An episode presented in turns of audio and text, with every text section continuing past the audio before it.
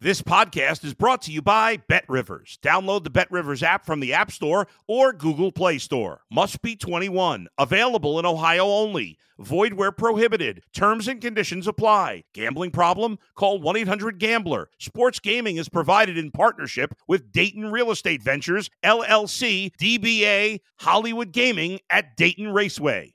If you're a tennis fan, you'll love Betting Weekly Game Bet Match on the Bet Rivers Network. Whether you're a bettor or just love tennis, you'll enjoy the in depth analysis each week of the tennis calendar. Subscribe to Game Bet Match today from your favorite podcast provider. If you're a tennis fan, you'll love Betting Weekly Game Bet Match on the Bet Rivers Network. Whether you're a bettor or just love tennis, you'll enjoy the in depth analysis each week of the tennis calendar. Subscribe to Game Bet Match today from your favorite podcast provider. You're listening to Sports Bettor's Paradise on the Bet Rivers Network. All right, Jimmy Ott along with Jonathan Von Tobel talking some NBA. JVT, you like a little NBA. I know that. How much time did you devote uh, to the uh, the VSiN uh, preseason guide, man? I know you you love this. This is your passion. Yeah, I like doing it every year. It's our fourth one, so um, I'm looking forward to next year because five is kind of a milestone. But uh, took took a little bit over a month and a half, you know, all combined to do everything. I think in total, my Word doc says two twenty two thousand two hundred sixty seven words. So um, it's it's a beast, but I think it's really good. I enjoy doing it, and selfishly, I like doing it too, Jimmy, because I get ready for the season, right? So it kind of kills yes. two birds with one stone. So uh, I am uh, I'm very proud of it every single year. I think we uh, make it better every single year, and I think that is the case again for this year. Very good. Uh, well done. It's very it's uh, it's extensive, uh, no doubt, uh, and uh, definitely worth uh, reading, and will help you just help prepare you for some things and to kind of anticipate some things as well. Um, it's kind of like preseason guides are kind of like analytics. Then you have to pay more attention to what's happening in the season. But some things should not surprise you, and some things maybe are, are a bit of a surprise. And we'll start with that because JVT not all of the future bets in the NBA have to take have to take place before the games, before the league actually starts. Win totals, yes, but there's adjusted win totals. We get that. But man, some in season in recognizing trends, it's just like a stock, recognizing right when they're starting to take off or they're about to take off. They're getting a key piece back, going through a soft schedule, a ton of different variables teams within their division that have had key injuries, the indirect uh, approach. I know that's something that you've jumped on uh, the past couple of years. Yeah, and you know, I wrote about this in the guide. If you look at it from a future standpoint, right? Let's take last year for example. I had the Celtics at sixty-six to one to win the NBA Finals. I bet that at early portion of January, somewhere in there. Now, part of it was an off-market number, and that's something I want to stress, Jimmy, to a lot of people who are listening to this. A lot of NBA betting and preseason betting, and generally future betting too, one of my big things is I will look for off market numbers, right? And all of those things because you want to get some good value. But to your point, you get off market numbers and during the midst of a season because the Celtics were 66 to 1 to win the NBA Finals at one point last year. Grabbed it, they made it to the NBA Finals. Did they win it? No. But you're in the NBA Finals with the 66 to 1 ticket. Uh, the, the Atlanta Hawks, the year they made their run to the Eastern Conference Finals, they bottomed out at 65 to 1 to win the conference. The Miami Heat, the year in the bubble when they lost uh, to the Lakers, they were 80 to 1. I had a ticket on them. I bet it in December. So my point is just keep track of the ebbs and flows of the season. Make sure you're going out, excuse me, uh, and looking at some of these books and operating, especially at Bet Rivers, and keep track of a lot of those futures because there's ebbs and flows and there's injuries and all sorts of things. And little things change. You know, the reason why I bet the Celtics, Jim, is because one, they were playing kind of well over the short the course of a nine game sample size. But there's also a report that Ime Udoka had changed Robert Williams' defensive assignments and that he was going to play a little bit more of a different role. And those subsequent games, they were dominant defensively and looked like a team that were going to be a little bit better. But I would say yes, like I do have a lot of preseason futures, whether it's win totals, whether it's to win a title. But I think a vast majority of it happens in the midst of the year. I even had a, a Dallas Mavericks 14 to 1 ticket to win the Western Conference last year. You know, those little things like that that's what you want to jump on in the midst of a year.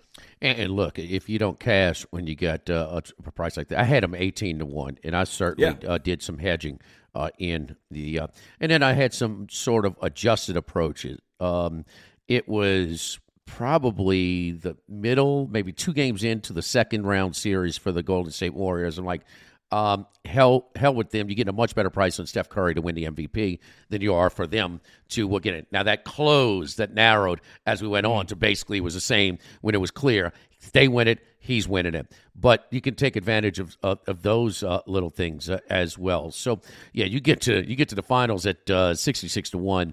Uh, shame on you if you don't show a profit uh, at, at, that point. Speaking of the East, you mentioned uh, Udoka, the Celtics, one of the co-favorites with the Bucks in the East, defending Eastern Conference champions. How much of that dampens your spirits or your confidence level on betting the Celtics? You know, for me, it's not actually that much. I, I think really what's lost in all of the Udoka stuff is the fact that Robert Williams had knee surgery and he's going to be out for eight to 12 weeks. That That's the thing that affects the Boston Celtics a little bit more than Ime Udoka's absence. You know, one of the things that I pointed out uh, when I was writing about the Boston Celtics uh, during the for the NBA guide, if you look at some of their numbers, Jimmy, throughout the regular season, uh, we're talking about a team that finished well into the bottom of the half. They were 26th in both offensive efficiency and net rating in clutch minutes. That that is games within five points, five fewer minutes left to go. It's a sign of coaching, and we saw that in the NBA Finals. Right? They could not do anything to scheme up some sort of offense against the Golden State Warriors. They were a bottom half team in terms of points out of timeouts last season. That's a sign of coaching as well. So I'm not sure Udoka really moves the needle. He did a great job. That's not to take away anything from it. But for me, the more impactful thing that happened to the offseason is that your best defensive player had to undergo knee surgery and he could be out for up to 12 weeks. Because when you're talking about betting over win totals, right, and you're t- like 53 and a half, somewhere in that range, that makes a difference if your best defensive player is not going to be out there for the beginning of the season. That can make the difference between one or two games that you're not going to get to go over that number. Let me ask you this, though, JVT. Um, is it more the roster that bought in to play on the defensive side of the floor, or was it Udoka who got – he got these players to be committed on the defensive side of the floor because that's not everybody's trying to do it. Uh, easier yep. said than done in this uh, player-driven NBA. I think he deserves some credit for that. But when you're talking about the, the big schematic change that he made, which was, you know, the beginning of the year, Robert Sel- Robert Williams was their five, and he still is their five. But defensively, that means being at the point of attack of a lot of pick and rolls. Instead, he was like, you know what? We're going to put you on the worst player on the floor, and you're just going to come in, you're going to crash, and you're going to help, and you're going to do all these things with your athleticism.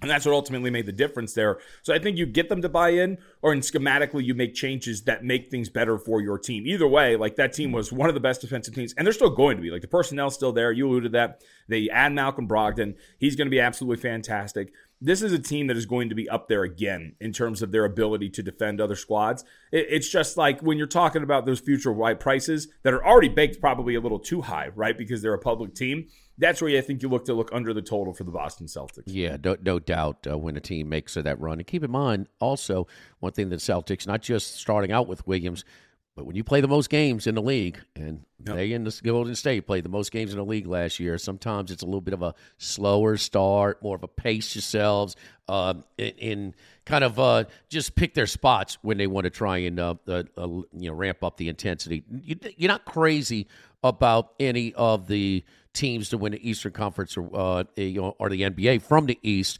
But there is a shot. There's a team, and there's some some transitions there. But uh, Joel Embiid, it's his team, no doubt about that. The uh, they finally break up him and Ben Simmons. Uh, Philadelphia is seven to one to win the win the East, fourteen to one to win the NBA. Why, if you were to take a shot, you would go on to uh, you go with the Sixers here, JVT? I um I completely believe in this roster, Jimmy. I love what the Philadelphia 76ers did in the offseason. Uh, this is now let's talk about the additions first because PJ Tucker is here, De'Anthony Melton comes over, Danuel House, Mar- uh, Montrezl Harrell. This was a team that if you looked at their numbers statistically, when Ben Simmons, or excuse me, Freudian slip, uh, when Joel Embiid left the floor they dropped off completely. Uh, last season, 76ers went from an offensive rating of 116.9 to 109.7 when he was off of the floor. They were outscored by 3.4 points per 100 possessions without him there. That's a really big deal for a team that's supposed to be competing for an NBA title. If one guy leaves the floor, granted, it's one of the best players in the NBA, and all of a sudden, you become a very below average team. Him and James Harden are going to be really well together again, or play really well together again.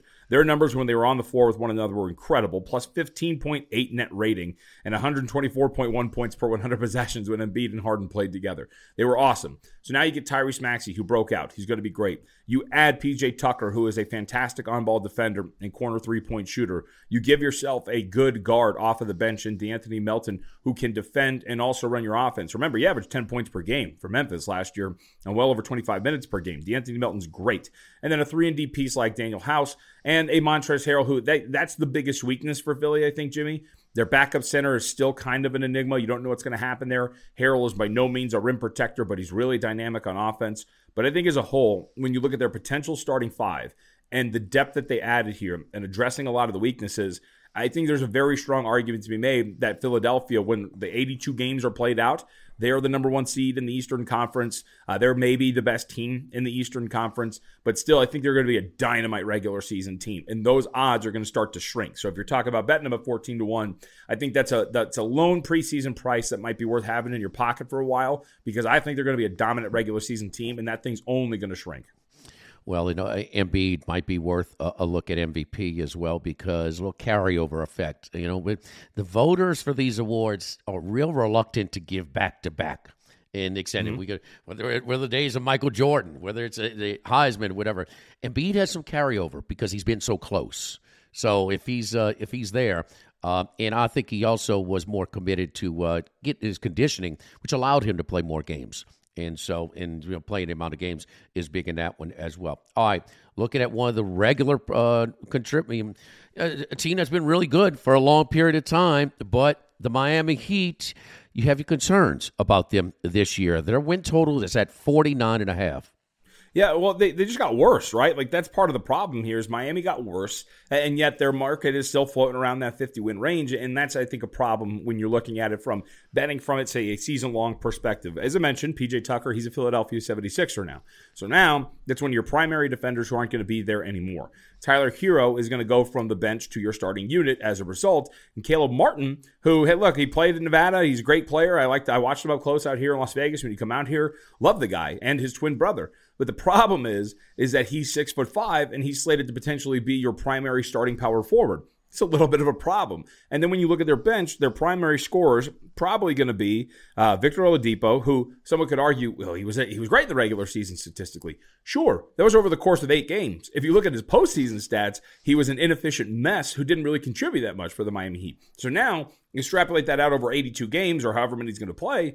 Not sure if he's the best uh, the best uh, person to come off the bench for them. You have Max Strus, you have Gabe Vincent fine players. But like that to me is a really big problem, Jimmy. Like this is a team that had a dynamite corner shooter and good defensive piece and PJ Tucker at power forward, and you had Tyler Herro coming off of the bench. You remove him, you put 20 points per game off of the bench and into the starting lineup. That's maybe one of the weaker benches, I think, in the Eastern Conference among the contenders. I think that's a little bit of a problem. And then you factor in that they're priced the way that they are, right? Win total of 49 and a half. One of the contenders in the Eastern Conference. When the Eastern Conference around them has gotten much better, including their own division mate, the Atlanta Hawks.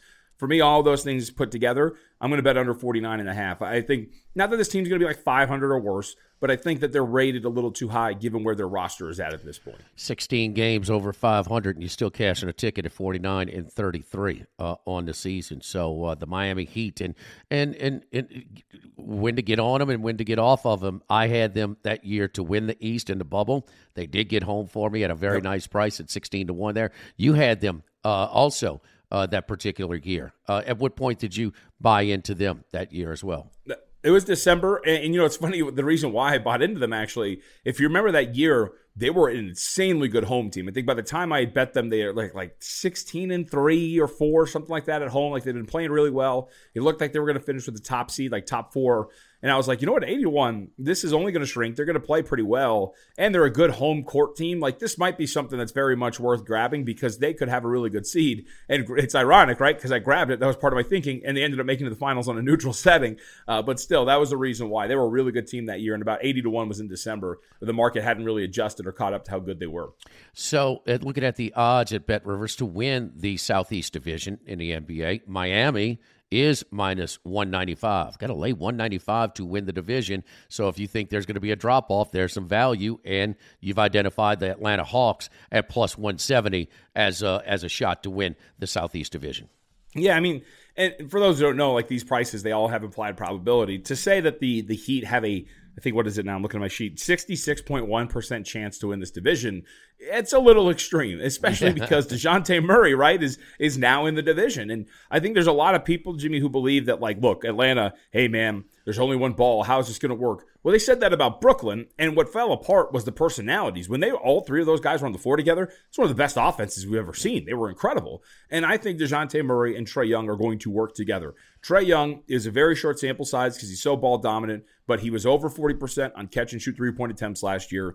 Their metrics in terms of Trae Young off of cuts and dribble handoffs, those all worked out really well. A lot of the off ball stuff, like numbers wise, Trae Young graded out really well. And I think that's only going to get better with a scorer like DeJounte Murray. And while DeJounte Murray, I think a lot of people are pointing to the fact that he's an inconsistent three point shooter. He only shot 36% on catch and shoot three point attempts last year. Playing off ball is way more than just catching and shooting three point shots. It's cuts, it's running, it's moving. DeJounte Murray is really good at that. He's also a solid defender. DeAndre Hunter is going to be a solid defender if he can stay healthy, as yeah. we very much know. And Clint Capela is a really good rim protector. And I like their bench a lot. There's a reason why they took care of Onyeka Okongwu. Bogdan Bogdanovic, if he's going to stay healthy, is a very good guard. I think if you're arguing, they kind of fall off. Like they're like seven and a half deep, and maybe you want a little bit more in terms of really solid production.